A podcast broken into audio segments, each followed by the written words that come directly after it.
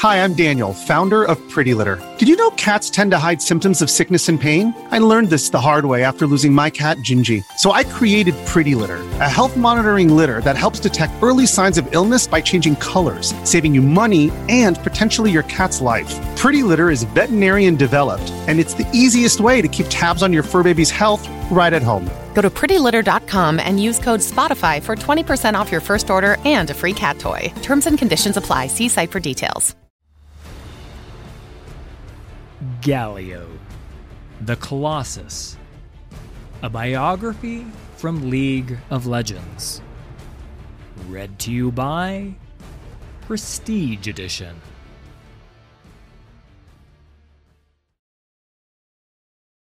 Galio's legend begins in the aftermath of the Rune Wars, when countless refugees fled from the destructive power of magic. In the west of Valoran, a band of these displaced people were hounded by a vicious band of dark mages. Exhausted from days without rest, the refugees hid among the shadows of an ancient, petrified forest, and their pursuers suddenly found their magic to be ineffective. It seemed the fossilized trees were a natural magic dampener, and any sorcery used within them would simply fail. No longer helpless, the refugees turned their swords on the dark mages and drove them from the land. Some decided that this sanctuary from magic was a gift from the gods.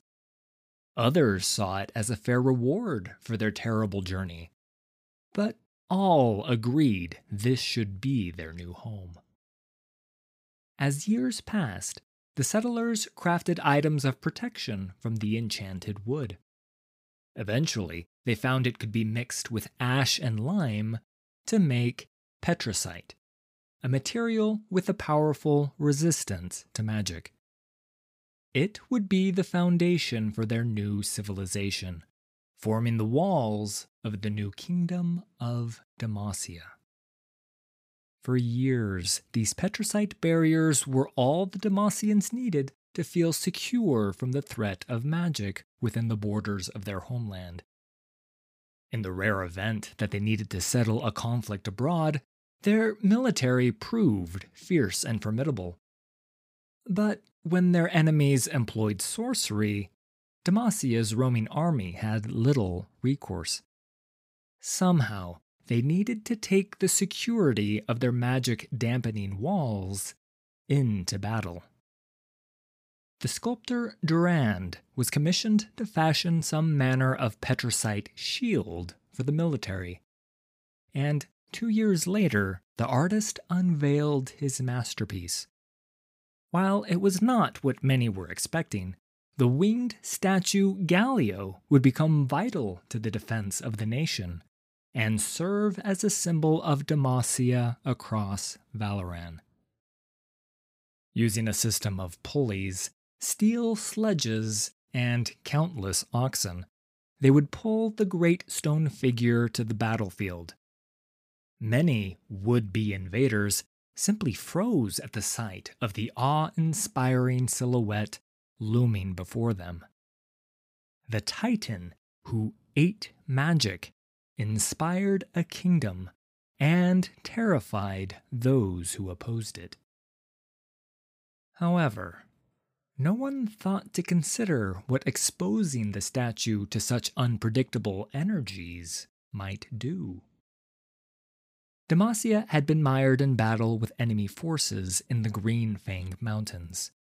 A skilled order of war mages, known as the Arcane Fist, bombarded the Demacians with crackling bolts of raw mystical power for 13 days. Those who had survived this long felt their morale dwindling and huddled close to Galio. Just when their spirits could be brought no lower, a slow, deafening rumble shook the vale as if two mountains were grinding against each other. As a great shadow grew above them, the Demacian soldiers steeled themselves for death. A deep voice bellowed from above. To the Demacians' astonishment, the sound came from the Colossus at their backs. Galio was moving and speaking entirely on his own. Somehow, the accumulation of absorbed magic had given him life. He threw himself in front of the Demacians, shielding them from attack after attack, absorbing each fresh bolt into his massive stone frame. Then Galio turned, bounded up the mountainside, and crushed every last one of the arcane fist into the craggy soil. The Demacians cheered. They were eager to thank the Petricite sentinel that had saved them. But as quickly as he'd come to life, their fearsome protector had ceased moving, returning to his pedestal just as before. Back in the great city, this bizarre tale was told in hushed tones by the few who had survived the Battle of the Green Fangs, and was usually received with silent incredulity. That day passed into legend, perhaps a mere allegory of ancient days to help people through hard times. Certainly, no one would have believed that the Colossus continued to see all that transpired around him. Even while immobile, Galio retained consciousness, longing to experience the sensations of battle once again. He watched mortals pass beneath him, paying him tribute year after year. It puzzled him to see them disappear, one by one, as time rolled on. Galio wondered where they went when they vanished. Perhaps they were sent away to be mended, as he often was when he returned from war? As the years slipped by, Galio began to realize the sorrowful answer to his question. Unlike himself, the people of Demacia could not be repainted or have their damage easily repaired. Mortals were frail, ephemeral creatures, and he now understood just how badly they needed his protection. Fighting had been his passion, but the people were now his purpose. Even so, Galio has been called to battle only a handful of times in all the centuries since. Demacia has begun to look inward, with magic becoming rarer in this world than it once was and so the Petricite Colossus remains dormant, observing the world through the murk of his waking dreams.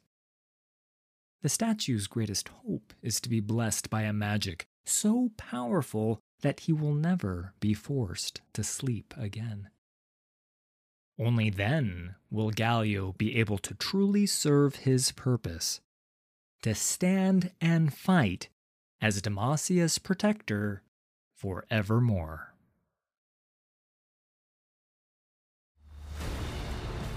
Thanks for listening. All credit for these stories goes to Riot Games and League of Legends. Full details can be found in the video description. If you enjoyed this production, please hit like and subscribe. There's a lot more coming.